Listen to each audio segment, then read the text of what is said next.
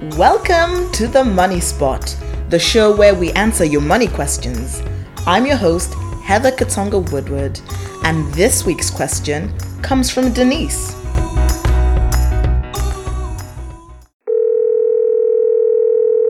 Hi, Heather. My name is Denise. I want to earn extra income. However, I work as a nurse in the NHS, which takes up my time. Do you have any suggestions on any investments that can make money? I'm also interested in the stock market, but don't know where to start. I'm interested in both generating extra monthly cash flow now and increasing the amount of money I have in retirement. Thanks for this question, Denise. I love it because I have two nurses in my immediate family. My mother in law was a nurse for a very long time, and my cousin is still one now. And in my wider family, I've got other nurses.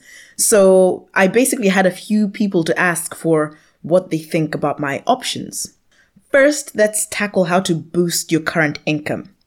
The how can I make a little extra cash now question is one that I've asked myself quite recently because I wanted to put extra cash into our household ISAs and I had to come up with an effective strategy of boosting the income quite quickly. And there are a few options you can do to boost your money right now. You can either work a few more shifts every month or look for higher paid jobs. That's option one. Two, you can do some extra work in another field. Three, you can invest in or produce products that make cash. Four, you could teach. Five, you could invest in property. And now we'll discuss each option in turn. The first option is the one that I actually went for because my husband's a doctor, so he could work a few extra shifts without, you know, having to wait a long time before he does the extra shifts. Now, I talked to my mother in law about this, and she says this is not a great idea because being a nurse is hard work enough as it is. I agree that it is very demanding work, but one of the great features of working at the front line of medical services is that you can actually make more money by working more hours, even temporarily. Some jobs just don't offer opportunities to earn more by working more. You're paid a fixed annual salary and that's it. No overtime. Overtime either goes uncompensated or is compensated as time back in lieu. You can sign up to a locum agency and do the same type of work for higher pay on your free days. And if you want to really juice up your income, you can even look at things like working a four day week in your regular NHS job. Uh, your NHS pension would therefore be lower, but you'd work for, for a locum agency on the fifth day. And the advantage with this strategy is that you'll boost your income without working more hours because the hourly rate is higher as a locum nurse. If the extra income is invested wisely, it could more than make up for the lower NHS pension that you're going to get when you retire. Also, keep your eyes open for higher paying promotions, and there may be more out there than you think. Two, do some extra work in another field if you want to boost your income now. If you have another skill that you can monetize, you can look into doing extra work in that field instead. And the advantage of that is that it kind of adds some variety to your life. And some people might enjoy that kind of variety. So ask yourself, what other skills do I have? I'll give you an example from my own life. In my early 20s, when I worked in banking, the bonuses were not good one year, and bonuses are something people who work in banking kind of rely on. And to make some extra money, I slipped flyers into doors offering massages for women only at my house for something like 25 pounds per half hour. And I had someone, a couple of people, sign up on the very first day. I had done a course in therapeutic massage at the London College of Massage for fun. And when I needed it, that skill helped me boost my income. I didn't do it for long, but it really showed me that if I want to earn more money, I could monetize other skills in my free time. There are some things you can do that don't even need a new skill, like babysitting. You could sign up at childcare.co.uk or sitters.co.uk or any other new babysitting site that comes up. And your credentials as a nurse would be very attractive to people that need a babysitter for nights out or weekends. You haven't said whether or not you have childcare responsibilities of your own, so I don't know if this is a possibility for you. If you have skills that you can monetize online, then list yourself on a freelance website like Upwork or Fiverr. There is a wide range of professionals out there that are hired on these sites. I myself have used these sites to buy all man- manner of things, including artwork, copy editing services, and even voiceovers. Imagine that. All you'd need as a voiceover artist is a microphone that records your voice clearly. Some people make serious money side gigging on these freelance sites. These are the first two options, and they're not completely aligned with your question as you ask for investments that you can make. But I decided to add them to give a fuller answer in terms of how you can boost your income now. Three is you can invest in or produce products that make cash. Investing is something that necessarily involves parting with money in the hope that you'll earn even more money. You haven't said how much money you have to invest, so here are a few options that will cost different amounts to start off. Can you make something that people would be interested in buying that you can sell on, say, Etsy, eBay, Amazon, Facebook marketplaces, and whatever new marketplaces are cropping up. Make a few samples of what you want to sell and list it on all of these sites because different sites attract different types of customers. I myself run a product business for almost six years and mostly I sold on Amazon and I did test Amazon and eBay before I realized that my type of product was selling best on Amazon. So I just stuck to that site.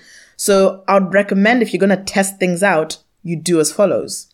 One, try several marketplaces to see where your product sells best. In my experience, eBay and Amazon seem to attract really different types of people. And I haven't tried any other marketplace, so I can't speak about them. I personally went for Amazon in the US, not even in the UK. And I sent products to Amazon from the UK or straight from China so that they could fulfill them for me and they would get to the customer faster than if I was sending from the UK.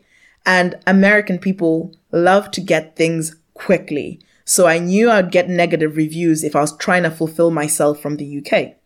So that's an idea you maybe haven't thought of.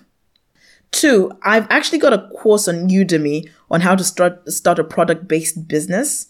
And well, it's sometimes set for free. So if you don't want to buy it, keep your eyes out for times when I'll have a free promotion and you can have a go through that course or look for other product or sort of videos on how to start a product based business and you'll learn a lot.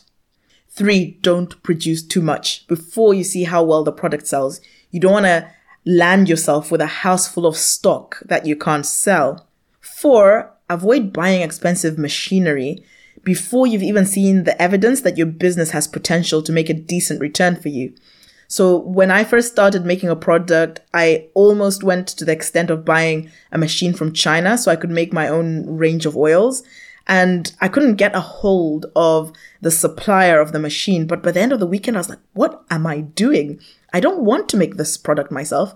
I want to create the product uh, in terms of coming up with the formula, but I'd rather someone else made it and Amazon sold it. So in the end, I didn't buy the machine and I'd say get someone else to make the product for you and investing in heavy or expensive equipment can be something you do well into the future. I would never discourage anyone from starting a business, but having experienced it, I would tell you that it is very hard work. It involves a lot of long hours and nothing is nothing like as glamorous as our culture makes being an entrepreneur sound. A business could consume absolutely every free moment you have, evenings, weekends, and all that time might not even produce a profit. Investing in a business comes with a lot of risk.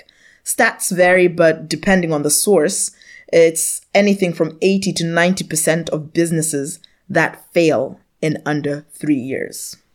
Option four is teaching.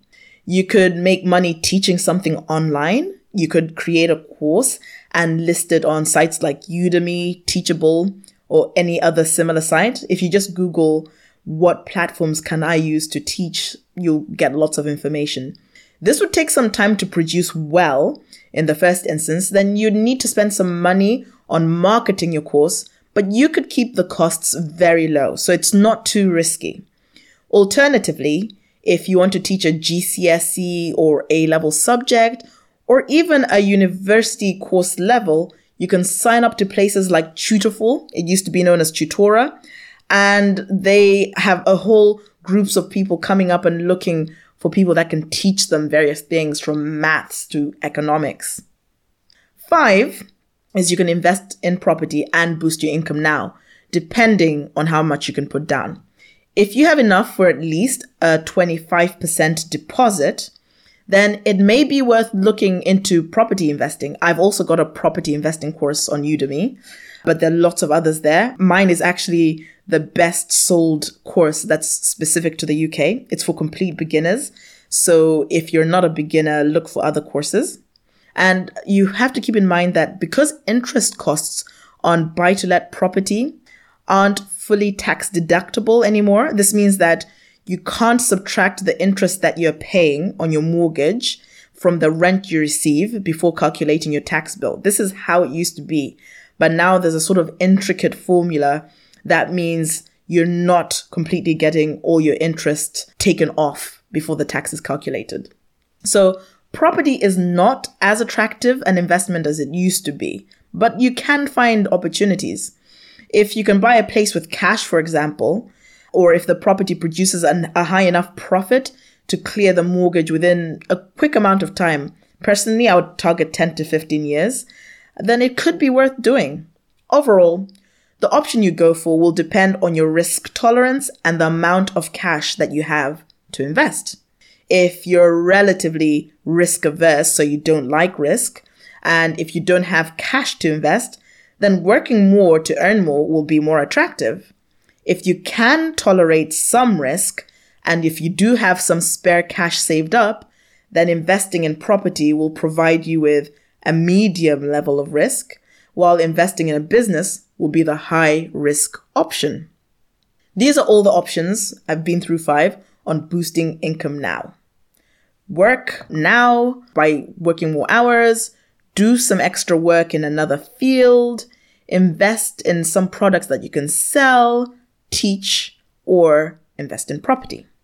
Now, if we're looking to boost retirement income or future income, then I have two main options for you. One, you can invest in property, which we've just talked about. And two, you can invest in the stock market. And of course, you can do a bit of both. The stock market provides a good return over long periods of time. Most investment advisors would suggest an investment horizon of five years or more. Putting money into the stock market in the hopes of a good return in a year or less is gambling. That is not investing. That's why I didn't offer it as an option when we we're thinking through how to boost income now. The most tax efficient options for investing in the stock market are investing through what's known as an ISA or a SIPP. An ISA is an individual savings account, and a SIPP is a self invested pension plan. It's a type of personal pension. If you invest the money through a SIPP, then you won't have access to that money until you're between 55 and 58 years old. The exact age will depend on your age now, and it's been set that you can take money out of a SIPP from 10 years before the actual state retirement age at any point in time. The SIPP is a good option because for every 100 pounds you put in, HMRC, the tax collector, pays back 25% of your tax and this saving is automatic, like completely automatic. It's claimed by the SIPP provider and it's actually shown in your investment account and you can choose how this tax you've got back is invested in exactly the same way you can choose how the money you've put in yourself can be invested. The maximum you can put into a pension every year is £40,000 or the equivalent of your salary, whichever's lower. So, for example, if you earn £30,000 a year, you can't put in more than £30,000 into your pension without getting a tax charge. If you earn more than £40,000 a year, and if you haven't reached the lifetime maximum allowance, which is the maximum you can put into a pension without getting tax penalties, and it's set at about a million right now. It's almost 1.1 million. You can put up to 40,000 into your pension without getting the tax charge. So what's the difference in the return that you'll get if you put your money in a SIPP versus an ISA?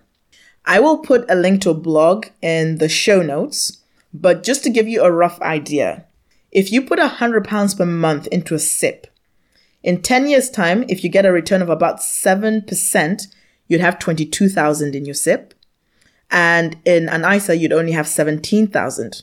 You can double this. So if you were putting 200 pounds per month, then it would be 44,000 if you're in the SIPP. and it would only be 34,000, like a 10k difference over 10 years. And obviously, the more you put into that account, the wider the difference will be between putting money in the SIPP where you get tax back versus the ISA where you are essentially putting after tax income. But the advantage of the ISA is that all the returns in the ISA are completely tax free when you get them. So any dividends, any capital growth, that's all tax free.